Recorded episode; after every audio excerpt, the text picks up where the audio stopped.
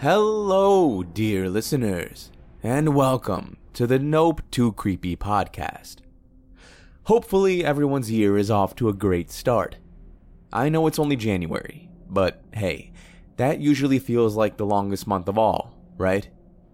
For a lot of us, we're still in the dead of winter. The prospect of summer and all the fun it, well, used to bring us is still far, far away. But, dear listener, I'm here to tell you cheer up. Because today I bring you a long and epic story that will show you just how overrated a vacation can be. Especially a vacation that involves staying in a hotel. Well, overrated and absolutely horrifying. A young traveler and her best friend head west for their dream California vacation and finally spend a night in the brand new hotel they've been eyeing. But what was supposed to be a relaxing and glamorous weekend turns into a trial of survival, filled with horror and dangers she never could have imagined. Written by Reddit user Pink Fever 19. Here is this new luxury hotel has a set of rules for staying alive.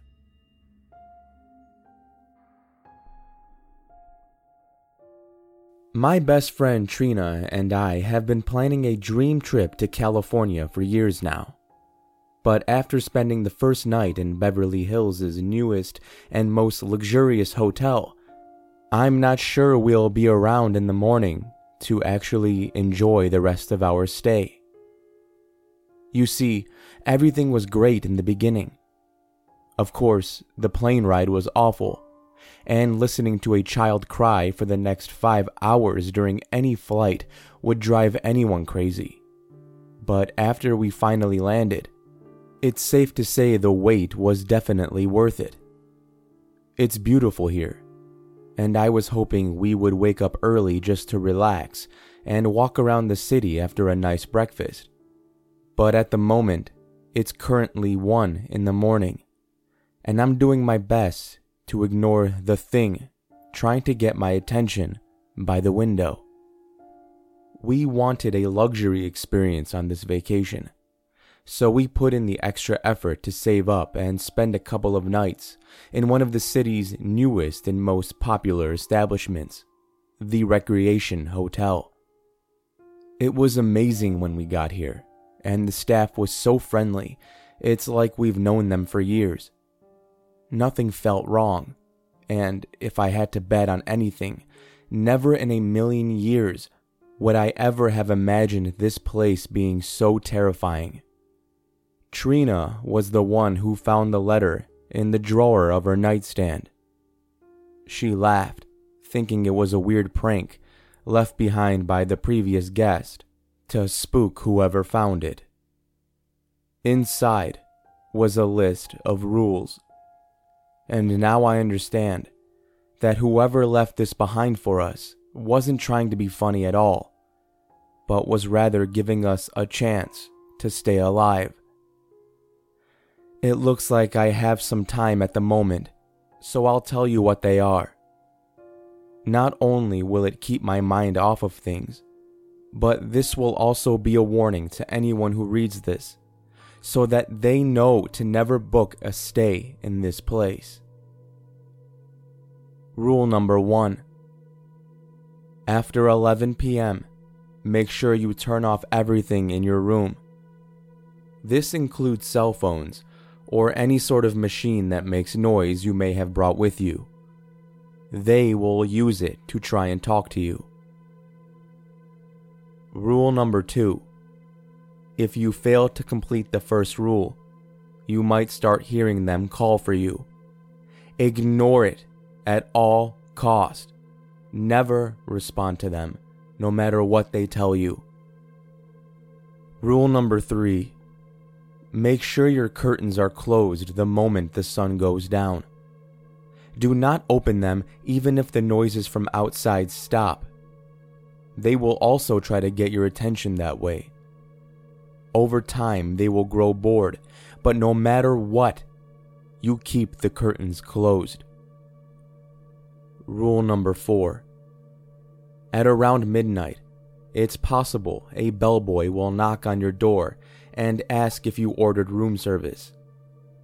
You must ask him what he brought you. If he tells you the usual, don't open the door.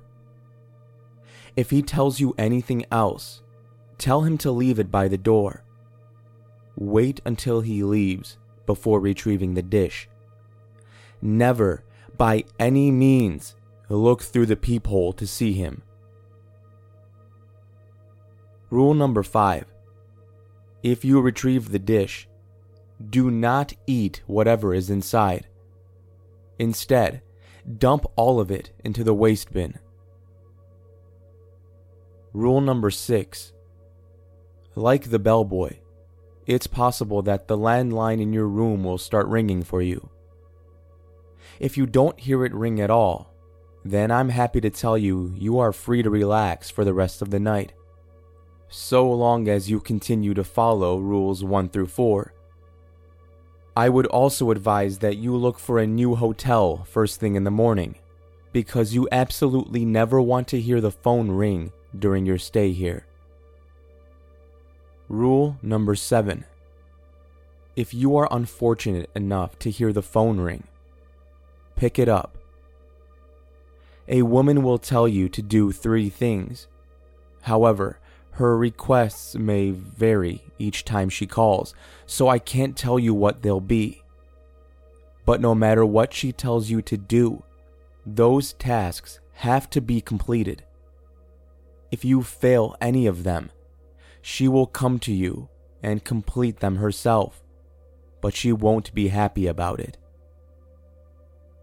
Rule number eight absolutely never, ever leave your room unless you are instructed to do so. If you, under any other circumstances, break this rule, you will never be found. Rule number 9 Your bathroom light will come on at some point, and you'll hear the toilet flush and the sink start to run like someone is just finishing up their business. You must be in bed when this happens. Close your eyes and do not open them until you hear it leave your room. Make sure you also hear it shut the door. Rule number 10 You will hear someone outside your bedroom running up and down the halls. This is when you look through the peephole. If you see a little girl, do not open the door, and instead tell her that her mommy is worried about her and is waiting downstairs. If you see a little girl and a little boy running around, open the door and ask them nicely to play somewhere else. The little girl might ask you, Do you want to play with us? Tell her you'll play with her in the morning. Whatever you do, Never tell her no. The little boy might tell you that they are lost and they need help finding their room. Kindly remind him that their mother is waiting for them downstairs. Only shut the door after they leave. Rule number 11 The phone will ring again, and you will be asked to do another set of tasks. Complete them once again to avoid her coming to do it for you. I promise you, it's best you don't meet her at all. Rule number 12 If the lights come on suddenly, you need to make your way into the bathroom. Look into the mirror and tell your reflection, now is not the time, maybe later. If the lights go out again, you're fine. If they don't, ask your reflection What time should we meet again? If your reflection responds, thank it and only take your leave when the lights finally go out. Rule number 13 Pay attention to the next two steps because they will be the most difficult to follow. Your television will suddenly turn on at exactly 3:42 a.m. When this happens, you have exactly 5 seconds to hide. It doesn't matter where. Just hope and pray to dear God he does not find you. To increase your chances of survival, hold your breath for as long as you can. Don't worry too much, he's never around for long. When the TV turns off, wait another minute before coming out again. If you hear him laugh, he tricked you and you are too late.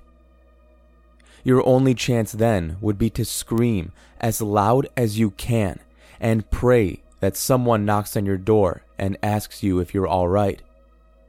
If they do, you must open the door, but do not leave. Keep it open for the rest of the night. The only consequence to this is that you might see others peeking in once in a while. Never look at them for too long. If you do, they'll take it as an invitation to come in. And they're never friendly. Rule number 14 If you successfully avoid him, feel free to relax a little bit at this point. You are now free to watch TV and turn on any electric devices again. However, prepare yourself for an unexpected visitor you will hear a knock at the door before 5 a.m. Answer it and act casual. Don't ever talk about what you're experiencing. That person will want to spend some time with you. Do whatever makes them happy. Depending on how you treat them, they might extend their visit and want to spend time with you for the rest of the night. If they do, continue to act normal but make sure you never fall asleep when they are with you, no matter how tired you feel. If you do, you will not wake up. They might ask you to go out with them somewhere. This is the one thing you cannot do for them, and you must find something else for them to do without upsetting them. On the off chance that they ask you odd questions that might come out of nowhere, Answer honestly. Rule number 15 When the sun starts to rise, you are safe to finally leave the room. Don't ever rely on the wall clock to tell you the time. It will try to deceive you.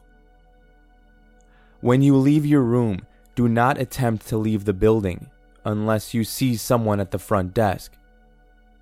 An old lady will ask you to help her bring her things inside from the car. Don't listen to her. She will be stubborn, but by no means should you listen to a word she says. Rule number 17. If no one is at the front desk by the time you hear the grandfather clock in the lobby strike 7, immediately return to your room you unfortunately might not have any other choice but to stay one more night.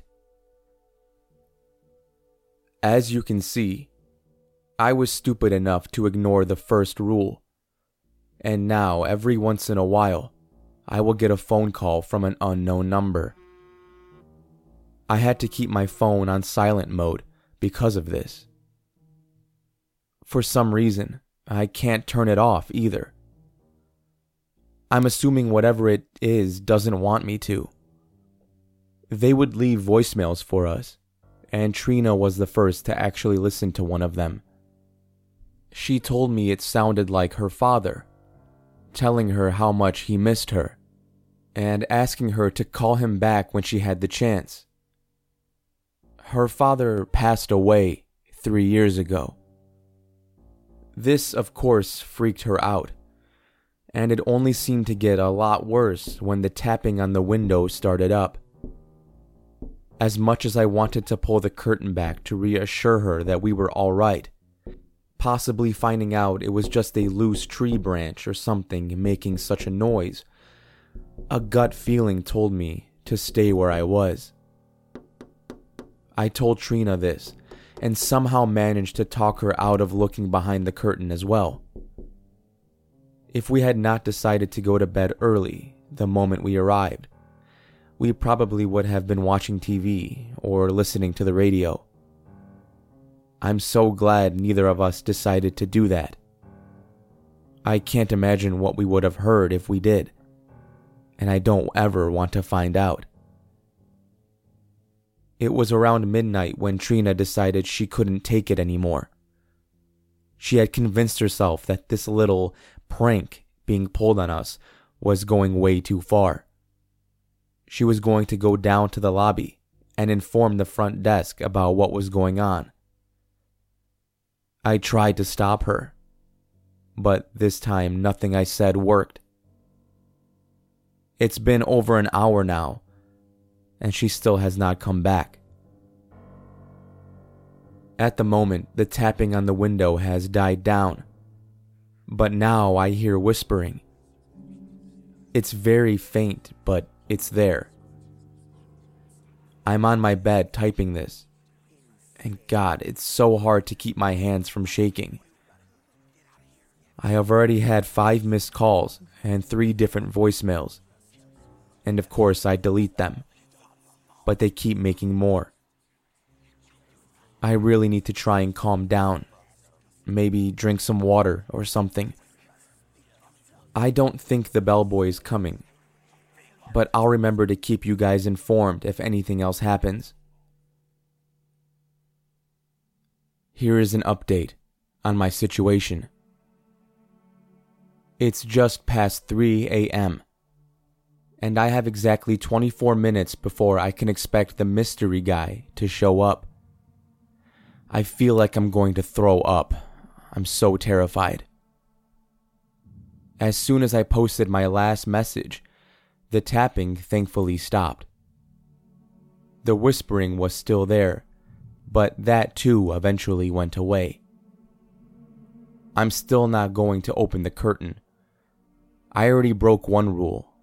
I can't afford to see what happens if I break anything else. The phone unfortunately did ring. The woman on the other line had a rather deep voice. The first thing she told me to do was remove the clothing from my luggage and throw it all in the bathtub. She then told me to find the hotel's Bible and tear out all the pages located in John. I am a religious person. I grew up with a Christian mother and Catholic father. As strange as this may sound to some, this truly did hurt more than it probably would anyone else. But I refused to find out what she would do to me if I disobeyed. Lastly, she told me to open the mini fridge and remove all the beverages before placing them in a circle on the floor. Her requests were definitely strange, but nonetheless, I did them. In fact, I would have done a handstand while reciting the alphabet if she told me to, ridiculous as that sounds. I just wanted her to leave me alone. Hopefully, the next time she calls, her request will be just as simple. The children did show up, both the boy and the girl. They looked around the ages of seven and eight and were both dressed in all white. She had very long black hair, but the boy had short blonde hair. They looked nothing alike. As predicted, she did ask me if I wanted to play with them, and I thankfully managed to tell her, with my best smile, that I would play with her in the morning. My voice was shaky, but she seemed to understand me. However, it did not stop there and she continued to persist that I play with her. I never told her no.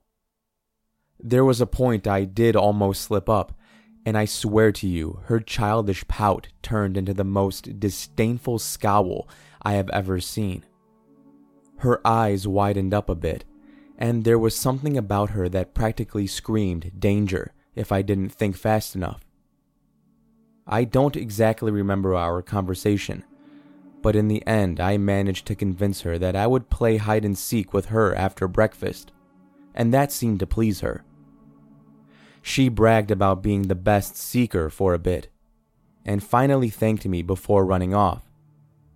The boy followed without a word, and the moment both of them rounded the corner, I quietly closed the door. I didn't even have time to fully turn around before the bathroom light flickered on. I tripped on one of the beverage cans while scrambling for the bed, which did something to my ankle, unfortunately. It still hurts like all get out. I even yelped in pain, but I managed to get back to the bed no sooner than I needed to. I closed my eyes before realizing I did not throw the covers over me, but the bathroom door was already creaking open, and the air immediately went cold. Whatever came out had extremely light footsteps. It sort of sounded like a small dog wandering around, but at the same time, it was quite obvious this thing would tower over me if I ever dared to stand beside it. I know this because whatever it was approached my bedside, and it loomed over me, close enough to feel a great amount of body heat. It never made a sound. I couldn't hear it breathe, and it never said a word, but I could feel the intensity of its gaze. My ankle was throbbing, and I bit my lip so hard that it drew blood. I don't know how long it was there, but I know I wasn't very quiet. I couldn't help but let out a few whimpers in both pain and fear. I'm still shaking from the experience, but I don't think it seemed to care, so long as I kept my eyes closed. It left at some point, but even after hearing the door close, I could not shake the feeling of it staring me down. I never felt so small and helpless in my entire life, and unfortunately, I'm still balled up in the fetal position on the bed, just how it left me. Guys, I don't know what to do. Again, some of you might not understand this, and it might sound silly, but I always believe that God is with you no matter what situation you're in. I I don't feel that now. I feel completely and utterly alone. Has everything been a lie? Have I been following someone who never existed to begin with? Why would he ever put me through something like this? What did I ever do to deserve it? It's 3:37 a.m. I have 5 minutes left. God, help me. Save me. Trina has not come back yet. I miss her so much. But if what the list says is true, I'm never going to see her again. If you're still reading this, thank you for getting this far. If I do survive, I'm going to tell you what happens in the morning. Until then, thank you for reading what I have to say. My name is Christina Moores. Please tell my family I love them and that I'm sorry I can't wish them all goodbye. You might be wondering, how could things get any worse? Well, you'll just have to wait and see because the fun is just beginning. Before we jump back into the story, I just want to make a really quick shameless plug. If you are enjoying this episode, or if you've become a regular listener, it would help greatly if you helped spread the word by sharing an episode with a friend or leaving a review on whatever platform you're listening on, if they allow you to do so. This will help the show find new listeners and that may just give me the opportunity to create more and more content. Everybody wins. Anyway, that's enough self promotion. Mm, for now, at least. Let's get back to the story.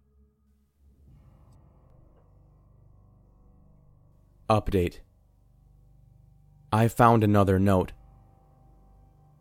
Someone slid it under my foot about an hour ago. Well, as you can see, I made it through the night. I am alive, but regrettably, I am also somehow still in hell. Before I start, I would like to thank you all for your words of encouragement. I know many of you are thinking that I'm either making this all up or just someone who's looking to write a good story for the sake of entertainment. But I can assure you, everything I'm experiencing is real. Whether or not you believe what you've read so far is up to you, but I want to thank you nonetheless for being here. It's silly, but interacting with you guys was really the only thing keeping me sane. There are no words to describe how grateful I am to all of you. Thank you from the bottom of my heart. Anyway, a lot has happened. A lot. Unfortunately, it doesn't seem like this place is very keen on letting me go. The man did come to my room last night. I saw his footsteps. I also saw that he wore a very black suit, darker than any color I have seen before. His face was not very visible, but to best describe it, all I could see was his very thin, very dry lips widened to an unsettling degree. He paced the room several times, whistling some sort of tune. Actually, now that I'm thinking about it, it sounded like an old nursery rhyme. I don't remember the name. I'm sorry. The room dropped in temperature drastically, and despite holding my breath, I was fairly certain he would catch me because my heartbeat was so loud. I'm not sure how smart it was to hide under the bed, but that's exactly what I did. He looked through the closet door, then paced the room again several times, but that's all he really did. He didn't exactly leave through the front door. He just, well, left. Much like how he came. He was just gone. I can't describe it any other way. I waited several more minutes before coming out again, and thankfully I did not hear any laughter. According to the other letter, I had plenty of time before 5 to prepare for my unexpected visitor. My ankle was still very sore. I know now that I fractured it somehow, but I've been using one of the water bottles to help numb the pain. They are still pretty cold, and I removed one of the pillow covers to wrap it up and use as a temporary ice pack. I cried for the rest of the night. I can't recall the last time I cried so hard. I wanted to go home. I still want to go home. The money both Trina and I saved up for all these years, we wasted it we unknowingly exchanged it for our lives. How the hell has this place not been demolished? Why hasn't anyone noticed? Am I the only one who has survived this long? Will they even let me leave? There are just so many questions, and I know there's a good chance I'll never get any answers. It was around 5 a.m when I got a knock on the door. I managed to limp my way over to it, trembling in fear. I'm not sure if I was supposed to look through the peephole then. It never stated on the note if I could at this time, but I did. And wouldn't you believe it? The visitor was Trina. After pulling her inside, she started asking me what was wrong. But all I could do was hold her and bawl my eyes out into her chest. She didn't really make any effort to comfort me, only asking me over and over again what was wrong. Stuff like, Did something happen? Are you alright? Why are you crying? She asked question after question, and the more she asked, the more worried she sounded. I don't know exactly how long I cried for, but after calming down, I did manage to get a better look at her. Trina was taller, and her hair was a bit longer. But besides that, she didn't look much different. At least at the time, she didn't. Of course, things only started getting weirder from there. Putting aside the rules for a moment, I started asking her my own questions, like where she went and why she was gone for so long. I know it probably wasn't the best decision, but I had to make more of an effort to not break down again. And asking questions, especially ones that could be answered and explained, it was an action that did help me keep my mind off of the terror surrounding me, even for a little bit. Not to mention keeping my sanity in check. Unfortunately for me, her smile was unsettling and her teeth were somehow brighter than I remembered. She told me she decided to go for a short walk before bed and apologized for not inviting me to go along with her. Before I could say anything else, her smile widened in delight, and she asked me a question that filled me with dread. Would you like to go with me this time? You seem stressed. I froze. As stupid as it was, that's what I did. She asked me again if I was all right, grabbing me by the hand and slowly starting to lead me towards the door. I yelped in pain as my ankle throbbed. She didn't seem to pay mind to it and continued leading me to the room's exit. I tried pulling away, but her grip was firm. My voice was gone, silenced by the fear alone. I was trembling so much, it was hard to even stand on my own two feet. The moment she had her hand on the door handle, I, thankfully, managed to finally say something in a very small tone. I told her no. Now, this is when I started noticing something else was definitely off with her. Her movements were slow, but she did stop to turn to me, confused. Well, why not? I. My throat was so dry then. Everything just hurt. It was frustrating that she refused to acknowledge the poor condition I was in. Something very unlike the Trina I knew, the Trina I grew up with. This thing it was not her. Whatever I was interacting with was not Trina. She's a nurse. Well, at least going to school to be one.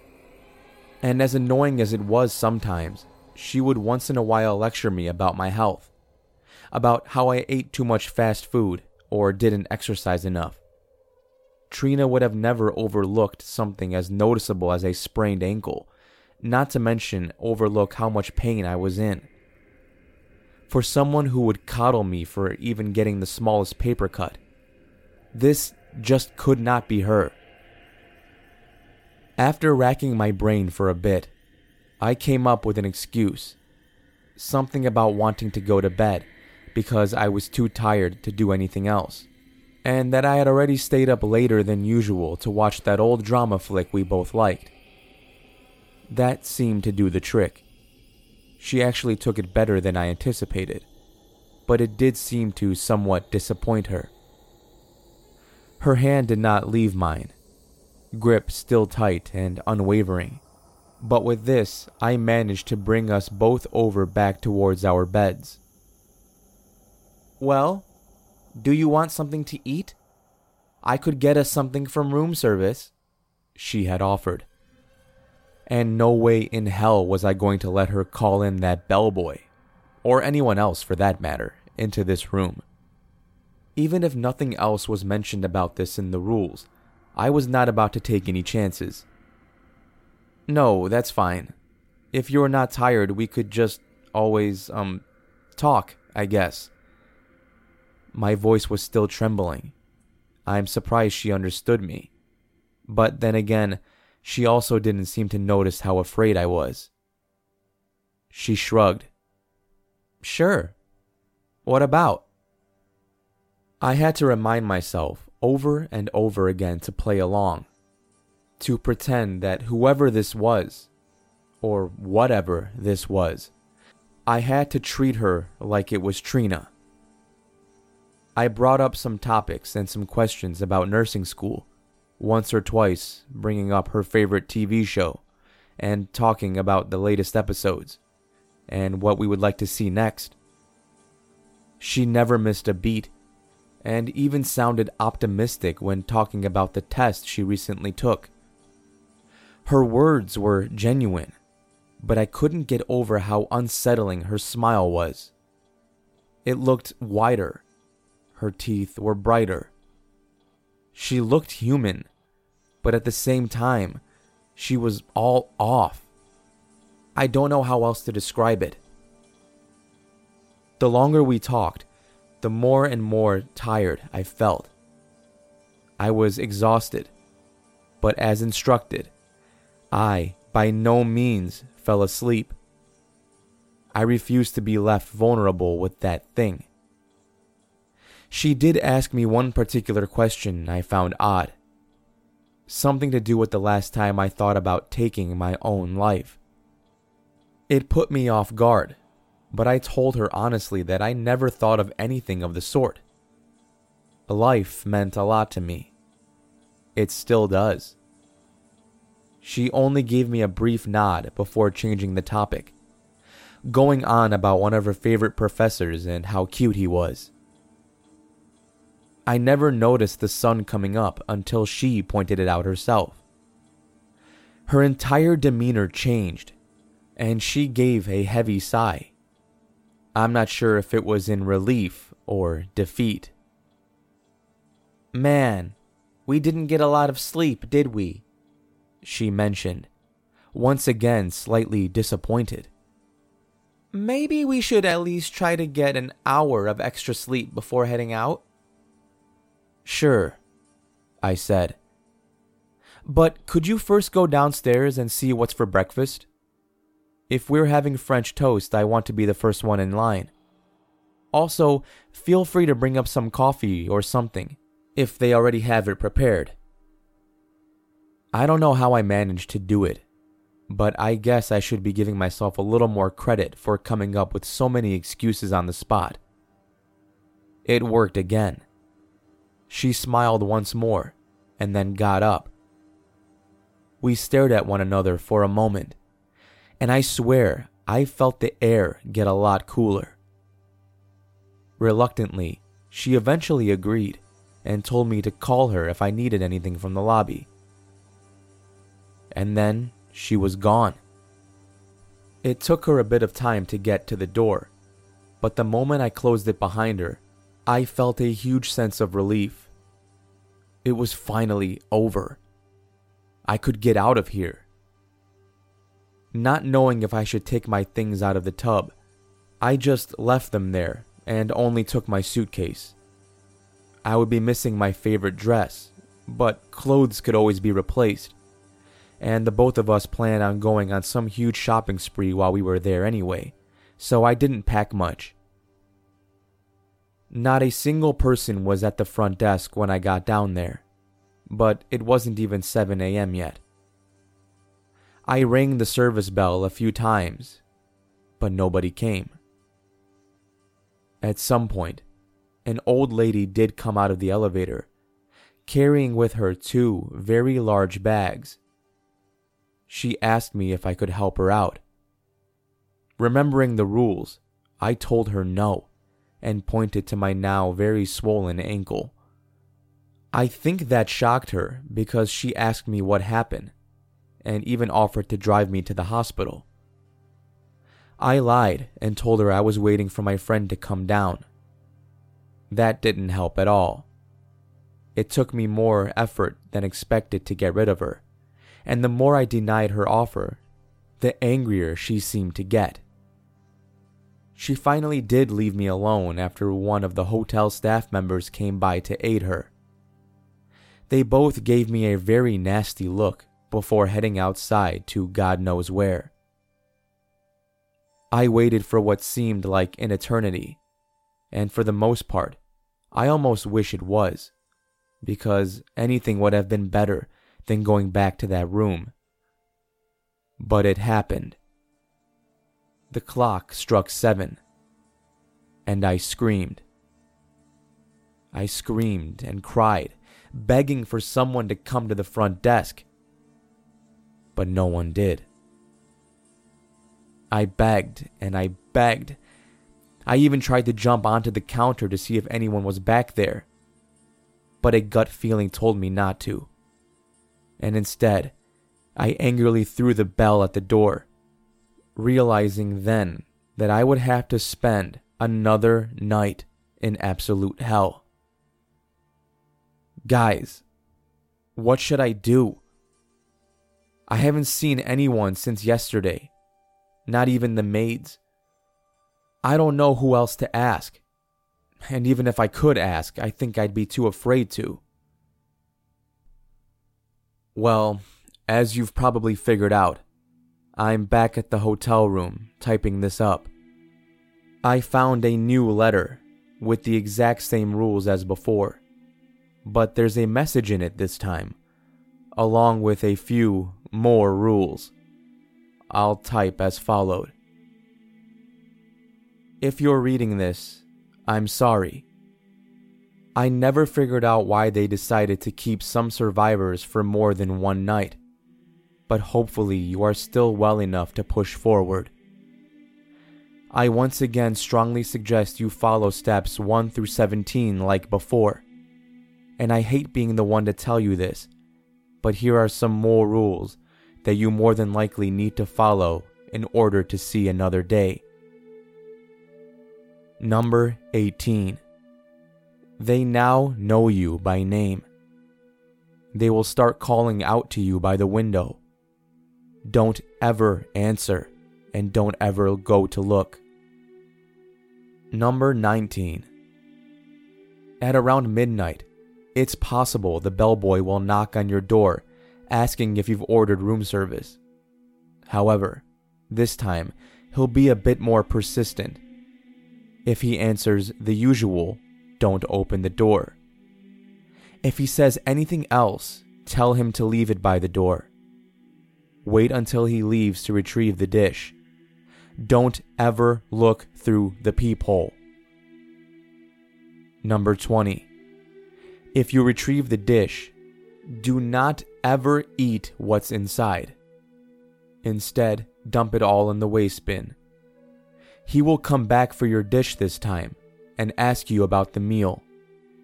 You will tell him it was delicious, thank you, and nothing more. He will ask you for the dishware back don't ever respond. And whatever you do, do not open the door. He will go away. Number 21. The phone will ring for you, and you will once again hear the woman at the front desk. One of two things might happen.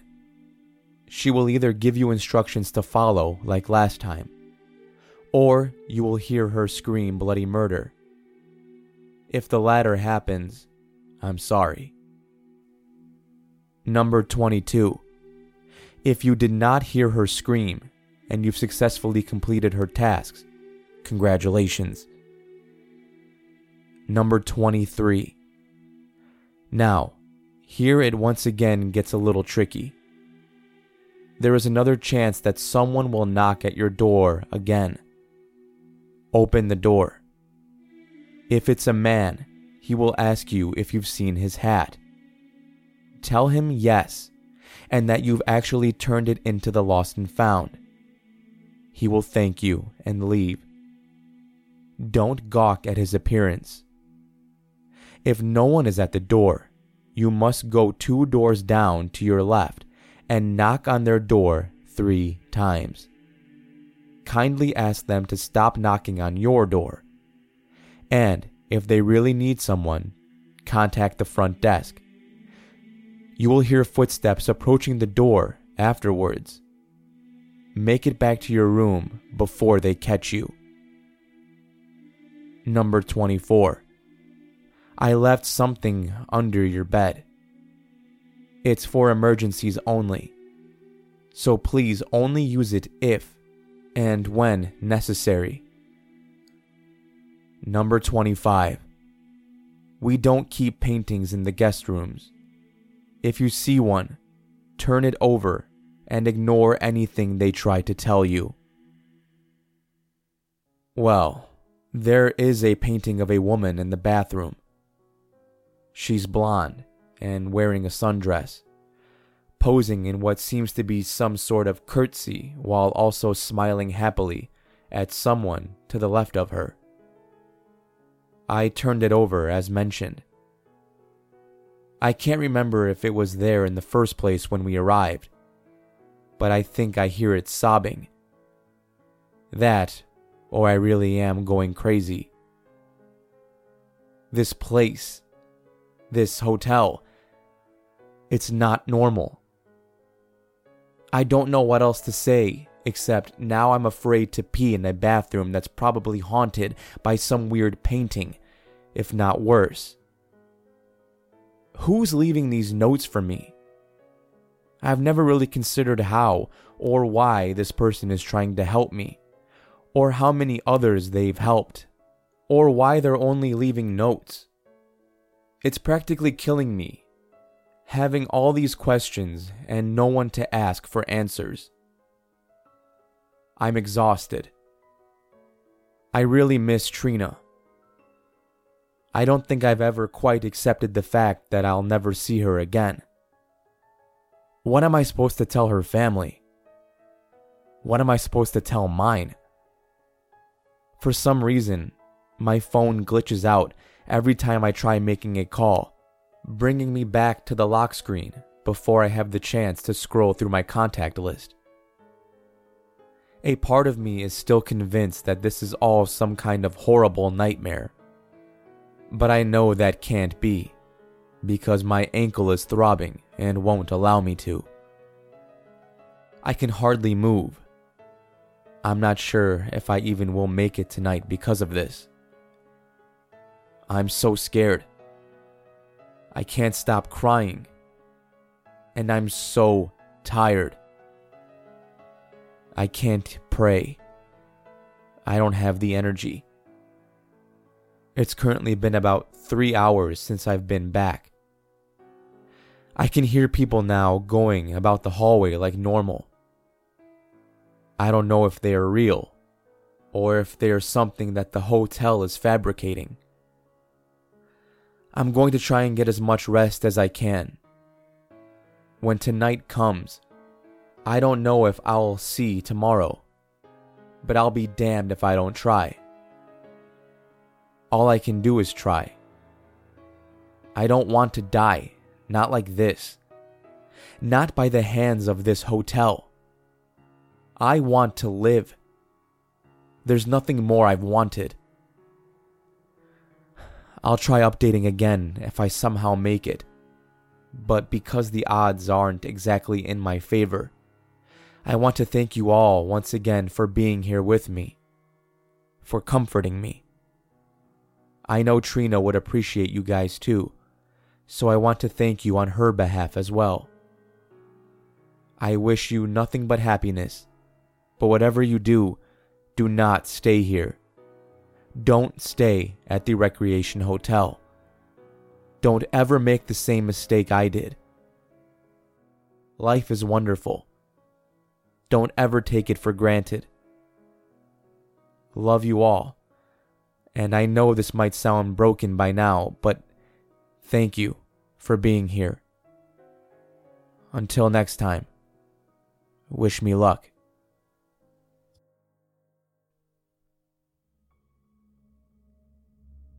I bet she's wishing she would have just saved her money and stayed home, huh?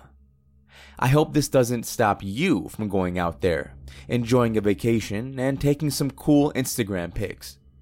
And speaking of Instagram, why not give Nope Too Creepy a follow? Great segue, right? I know. Nope Too Creepy can be found on Instagram, Facebook, Twitter, etc., etc., all with the handle Nope Too Creepy. And remember, stories go live on YouTube first, so if you want a head start on listening, be sure to subscribe there. I promise that was the last plug, so sit back and enjoy the remainder of the story.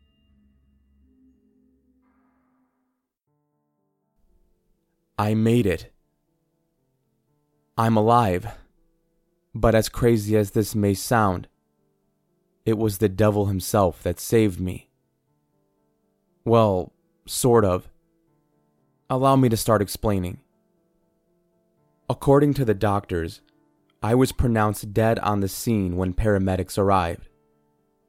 I've been in the hospital for over a week now, asleep for most of it. But now that I have the energy, I can finally get back to you guys.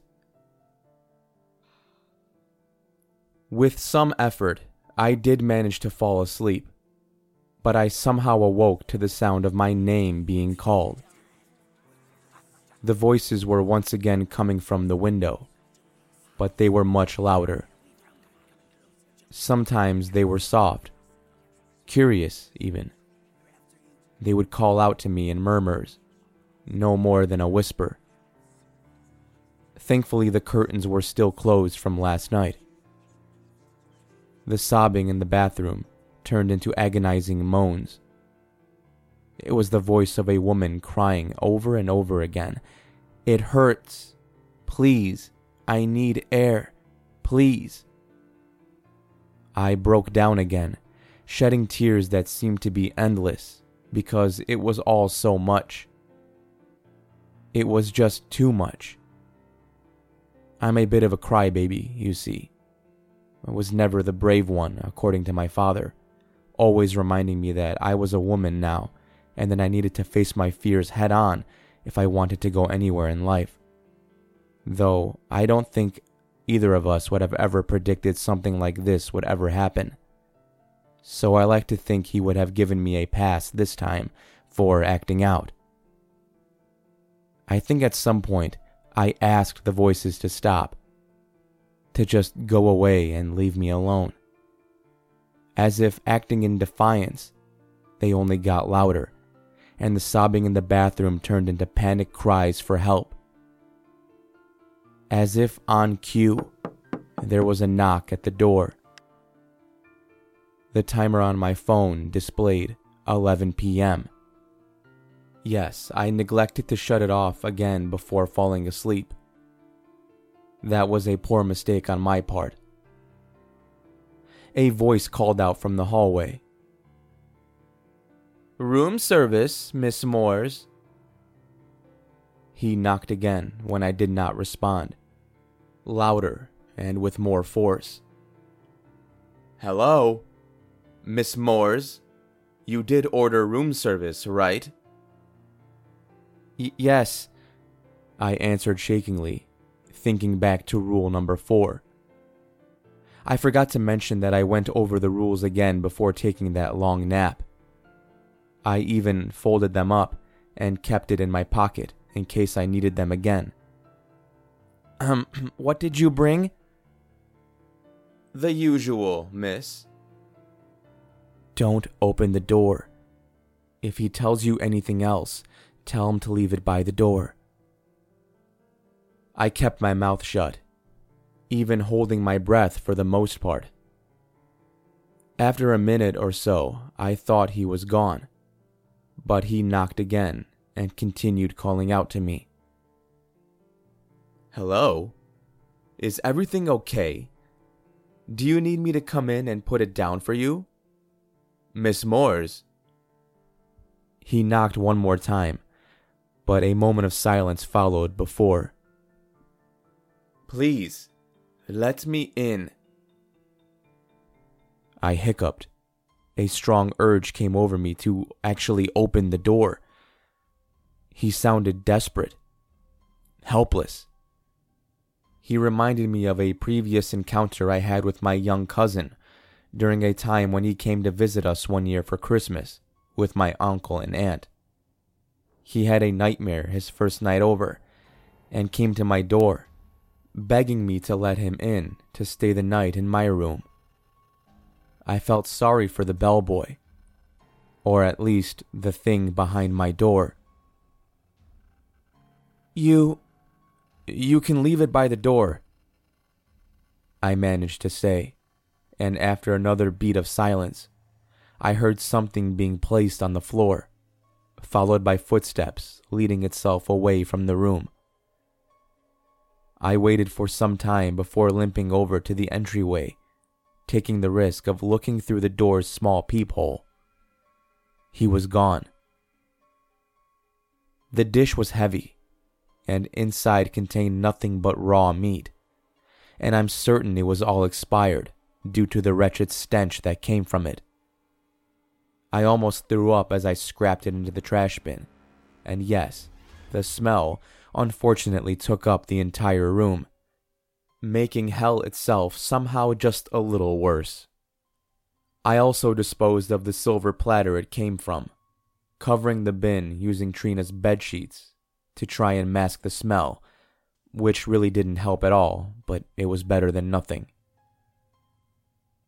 The phone rang not long after I got back into bed, and she was screaming. The woman on the other line was now screaming, and it was loud. I had to pull the phone away from my ear when she did so, and in shock, it even slipped out of my hand onto the floor. Rule number 21 The phone will ring for you, and you will once again hear the woman at the front desk. One of two things might happen she will either give you instructions to follow, like last time, or you will hear her scream bloody murder. If the latter happens, I'm sorry. It felt as if a stampede was making its way down the hall and towards my room. The screaming got louder and more apparent along with it.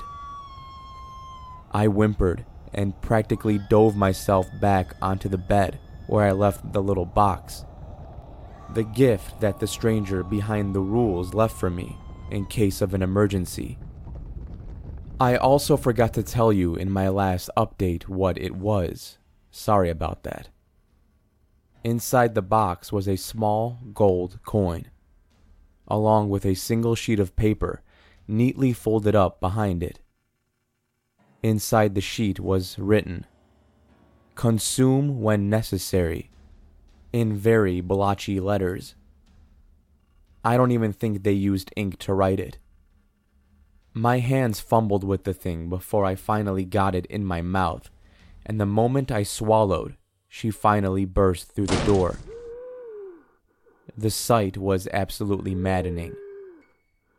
Her jaw was dragging itself on the floor all four limbs much longer than her thinly clothed torso, perching the body off the floor as it crawled over to me with great speed.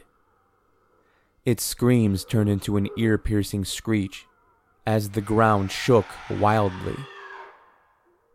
And then I woke up.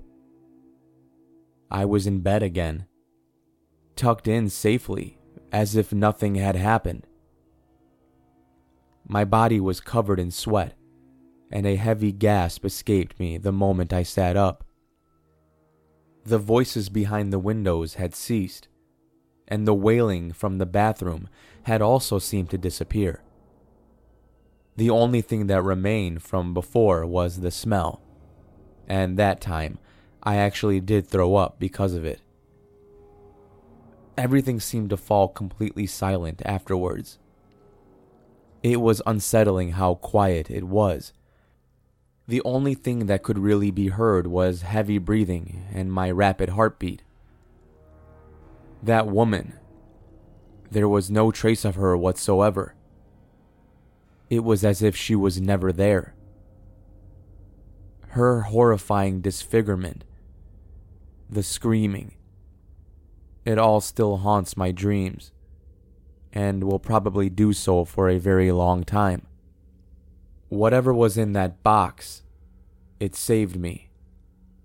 Or at least, I think it did. It clearly did something, nonetheless. I only had so much time to rest before I needed to follow the next rule, but at least it was enough to find my now useless temporary water bottle ice pack. I managed to take a couple of sips from it.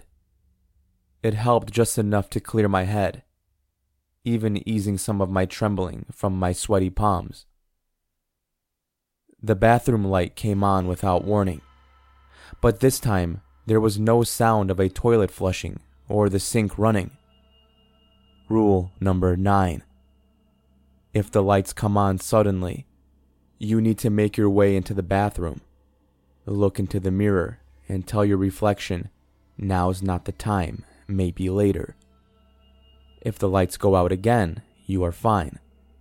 If they don't, ask your reflection, what time should we meet again? If your reflection responds, thank it and only take your leave when the light finally goes out. My ankle throbbed as I limped over to the bathroom. It felt so much worse the longer I was on it, but through pure adrenaline, I still managed to get around well enough to do whatever needed to be done, at least during certain moments. The mirror never lies. That was made certain the moment I saw my own reflection. My hair was stringy. The mascara and foundation I had applied days ago streaky and absolutely horrid. I barely recognized myself. Clearing my throat while also straightening myself out, I repeated the words written. Now's not the time. Maybe, maybe later. I was never the talker, not to mention someone who would talk to themselves, in the mirror, no less, so it felt really strange. It was not normal. At least when you're not giving yourself a motivational speech, normal. Nothing happened. The longer I stood there, the more uneasy I felt. Standing there covered in sweat, and looking at someone who would normally have smooth makeup on, even on off days. It was unnerving and a little bit humiliating considering the sorry state I was in. With a breath, I reluctantly continued. What time should we meet again? It took me two tries to say that, knowing very well that at some point my reflection was going to respond and nothing could have ever prepared me for that. She smiled. She laughed. She cried. It was a wave of emotions happening all at once. I don't know how else to describe it. It almost looked like I, she, was glitching, and with every glitch showed a different emotion every emotion I have probably ever felt. At some point, she finally settled back to a neutral expression, completely ignoring the mortified look I was giving her. Then, she ever so slowly started tilting her head, tilting it to a normal degree, almost as if curious, until it just snapped an unsettling crunch echoing off the walls as if her neck snapped in the most unnatural position. She bared a smile, wider and higher than anyone's cheekbone could ever handle. Her pupils dilated to the point that they were almost too small to see.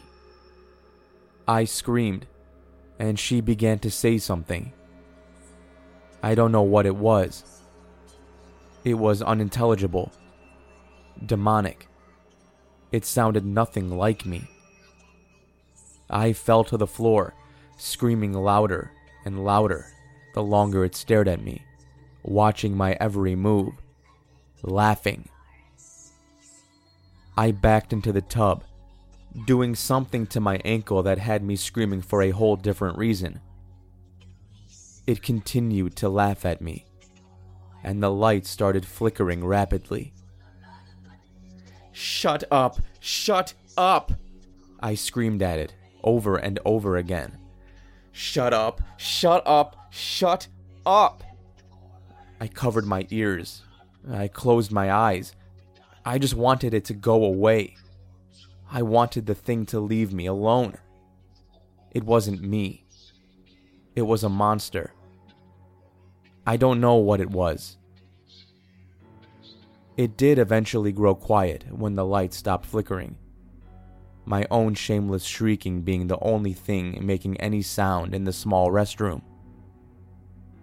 I slowly uncovered my ears, opening my eyes, blurry and sore, and looked back up to my reflection once again, somewhat back to normal with a neutral expression.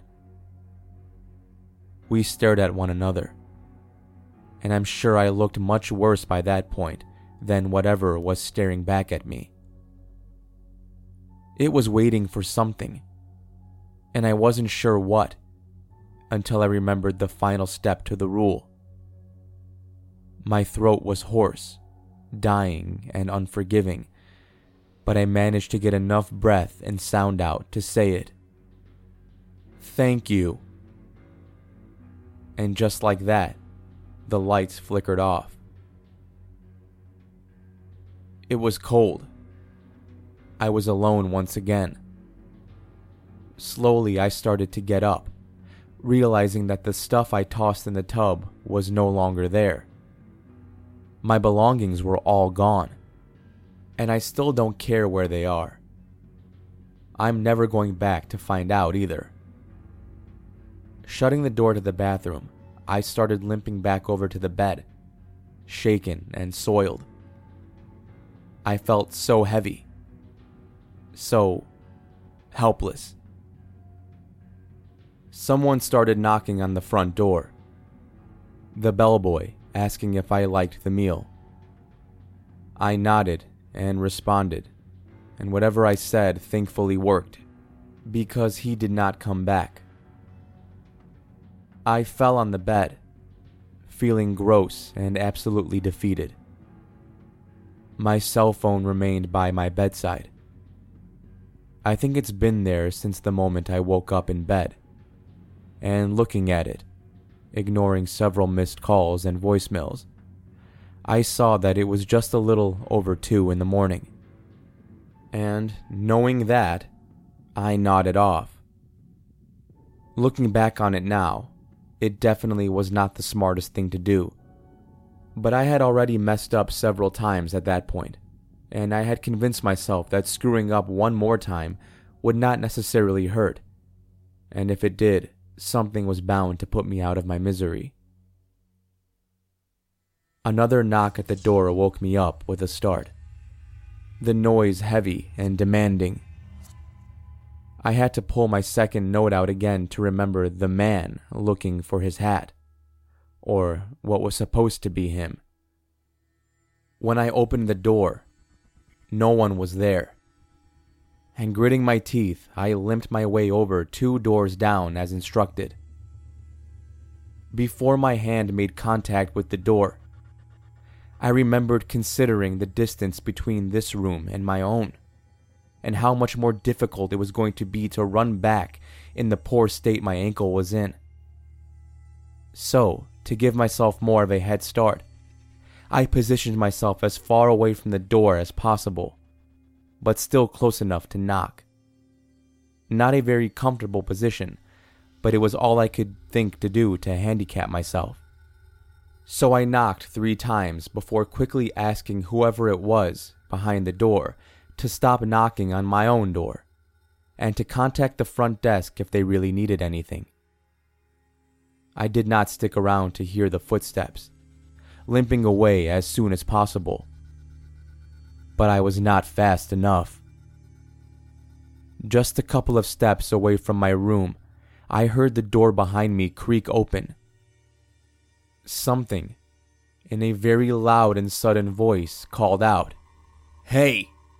from behind me, before they followed suit. Before I shut the door, a hand blocked the entrance, and I saw a pair of angry eyes staring back at me. It was a very heavy set looking man. His shirt, from what I could see in the pitch black darkness of the hallway, was covered in stains of unknown. His boxers, one size too small for him. I mercilessly continued to try and push the door closed despite this, going so far as to throw my body against it as he swore in pain, his anger only worsening the more effort I put into my weakened strength. What the hell are you doing? Why are you knocking on my door so late? Bitch, if you wanted it so badly, you could have called or something. The hand somehow managed to get a chunk of my hair and pulled it hard. My head hit the wood of the doorway, and I screamed for him to let go but his boisterous demands easily overpowered my own. Instinctively, I continued to pull away like a trapped animal, successfully yanking my head away hard enough to break free, but losing chunks of hair in the process. I slammed the door shut then, locking it for extra measure, before the man started pounding heavily against the wood. I was certain the door would break, even with my body pressed firmly against it. But he eventually gave a final angry growl before storming off. I could hear his door slam shut, flinching as it did. More silence came soon after. I slumped to the floor, reaching up to feel a certain bald spot on the right side of my head. It didn't feel too serious, but it still burned to the touch, sore and weak like the other parts of me. A bit of blood also painted the tips of my fingers. I'm not sure if it was mine or the man's, or at least what looked to be a man. I'm guessing I blacked out at this point because I don't remember anything happening after that. But I do remember hearing another damn knock at the door and I had to crawl out of the fetal position I put myself in to look through the peephole. It was the little boy. Not the little girl and the little boy, just the little boy. I. There was nothing about that in the rules, so I did not open it. The knocking continued, but they were persistent. He knocked and knocked. I covered my ears again and bit my lip from saying anything, not wanting to draw attention. I didn't know what to do, but what I did then was clearly the wrong move, because the door behind me unlocked itself with a faint click and began to slowly open. My weight wasn't good enough this time. The door opened all the way, wide and bearing. We stared at one another, and I noticed he held something in his hand. It was Trina's cell phone. Where did you get that? I asked without realizing what I said, but before I could regret it, he held it behind his back. You'll only get this back when you help me find her, I. What? He started to walk away, and I watched as he got further and further down the hallway, all the way up until he rounded the dark corner. Did he mean Trina? Did he know where she was? I missed her, but I wasn't ready to do anything that would put my life on the line again.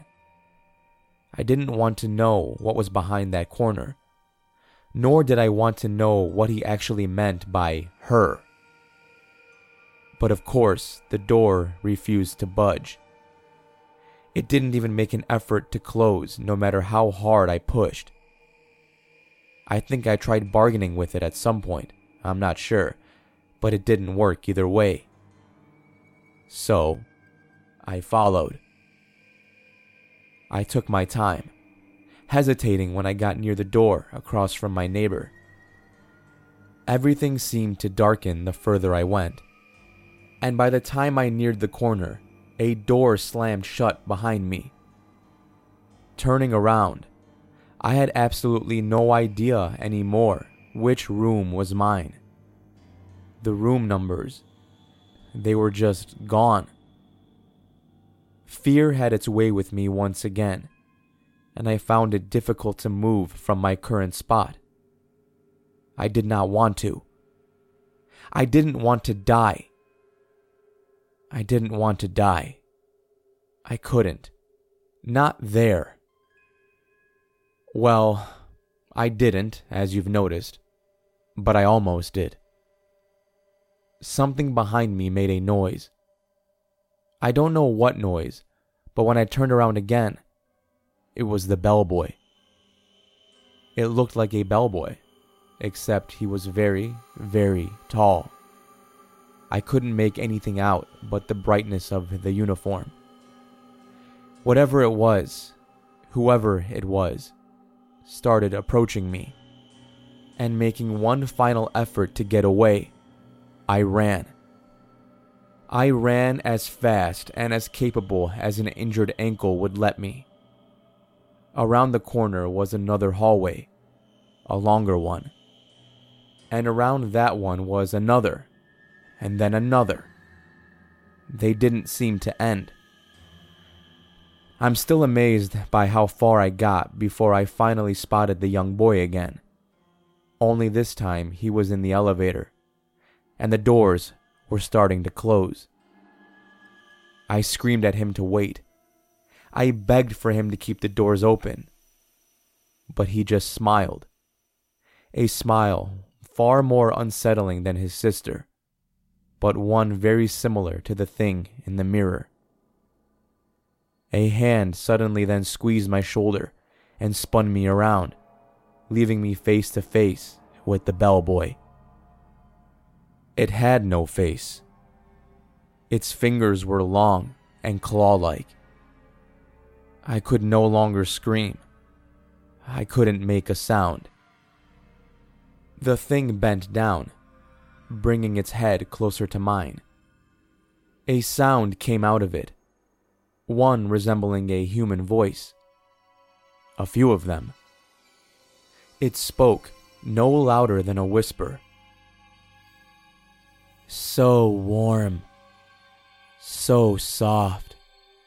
Please let me in. And then it opened up. Its mouth, I mean. Or at least I think it was a mouth something small. Tiny spider like beings began to crawl out. Thousands of them. The hand holding my shoulder kept me in place, and those things started crawling all over me. In my mouth, my ears, my nose. I couldn't breathe. I couldn't do anything. I'm certain a few of them managed to get under my eyelids and fingernails as well. And, as you can imagine, the pain was absolutely unbearable. I never want to feel that way again. Then something else was pulling me back, away from the bellboy. It dragged me across the floor, into what I think now was the elevator, but I'm still unsure of where it brought me high pitched screaming, a sound similar to the woman on the phone, could be heard from the bellboy's direction. I remember the vibrations of the floor and even the walls around me. But whatever was dragging me, it brought me to a place that kept me far away from whatever chaos it left behind. Something sharp entered my back, and instantly I could feel again. I could breathe. I could hear. And somehow I could even see. I could scream. Something covered my mouth as I tried backing away. A hand. It was difficult to make out my surroundings. I still can't tell you exactly where I was. I genuinely don't know. But I did recognize the familiar faint smell of that rotten meat. It spoke to me, harshly pulling out whatever it used in my neck. I'm sorry. That wasn't part of the deal. What just happened to you, I mean. I wanted to say something, but the hold on my mouth only tightened. It was a man's voice. Nothing like the bellboy, and nothing like the man two doors down. He sounded normal. The heat emitting from his hand felt normal. I think it was an actual person that saved me. I can't tell you too much, but those rules I left for you, everything you need to know was on there. However, they deviated from their normal behavior. Their normal routine, I should say. Despite this, you did everything right so I'm going to let you go. Of course, everything I heard is paraphrasing what I recall him saying. I still don't understand what he meant by part of the deal, or how whatever those things were didn't stick to protocol. Was this some kind of test? Is this hotel some kind of experiment? Again, more questions and I have been given zero answers. I don't know what he did to me after that, but according to the nurse, she said that I was found in my room, unconscious, and that they only found me when a maid came in to clean. My parents were called, of course, and they flew in to take care of me. They're staying in a motel close to the hospital, and thank God for that. I haven't told them what happened. I know no one will believe me, but that doesn't stop them from trying to get me to tell them. After some thought, I've decided that this is something I'll be taking to my grave. I don't want to be admitted to a psychiatric facility. I don't need to. At least, I don't think so. Not yet. The nightmares are still there. I still see them. I can't even look at my own reflections without having some sort of panic attack. I really don't know what to do from here. Trina is still missing. Her mother has reached out to several local news networks to try and find her. Police have already came to question me, and unfortunately, I am a suspect to her disappearance. Her mother refuses to speak with me, and according to my own mother, she blames me for everything that's happened to her daughter. Trina is my best friend. I would never hurt her, and it breaks my heart knowing she thinks this way. I miss her so much, but I almost want to cry, not because of her disappearance, but because I actually managed to make it out of that hell alive. I'm sorry if I'm not the hero you wanted me to be. The one who tells you that everything is fine now, and that I'm going back there to try and find Trina and save her. No. I'm never stepping foot in that place again. I can't. I'll lose whatever sanity I have left if I even look at that building again. Oh, I also went and found their website. All of the reviews are a perfect 5 out of 5 stars. Nothing from anybody reviewing about the hell that happened to me. I just can't wrap my head around that. I can't be the only one who has been through this. I tried to leave a review of my own as well, but before I could submit, the whole site glitched and kicked me out. I tried several times, but the same thing would happen. I'm on the brink of crying just thinking about it. Please, if you've also experienced this, reach out to me. I just can't be alone on this. I can't be the only survivor. Right? Also, for those of you who have not even heard of this place, or at least thought about going, don't. I beg you, just please don't. I hope I sound like a broken record because I need you to listen to me and take my warning very seriously. I'm not sure if the hotel will find my story on Reddit, but on the chance that they do, please spread this to as many people as possible. I'm still quite exhausted after all of this, so I'll be resting here for a few more days.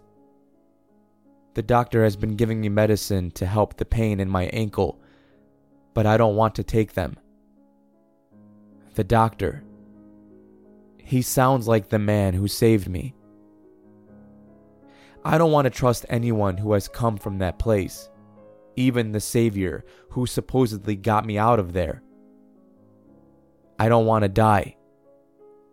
I don't want anything to do with that hotel. I just want to go home. Once again, thank you for hearing me out. I know it's long, but thank you. And Trina, if you somehow ever read this, I'm so sorry. I'm so, so sorry. Thank you for joining me in this episode of the Nope Too Creepy podcast. I hope you enjoyed listening to this super long episode. If you're interested in learning more about the author, links to connect with them can be found in the show notes. Go and show them some love. Until next time, everybody, this is your host, Dan David, reminding you all to stay safe out there. I'll be seeing you in the next episode. Nope.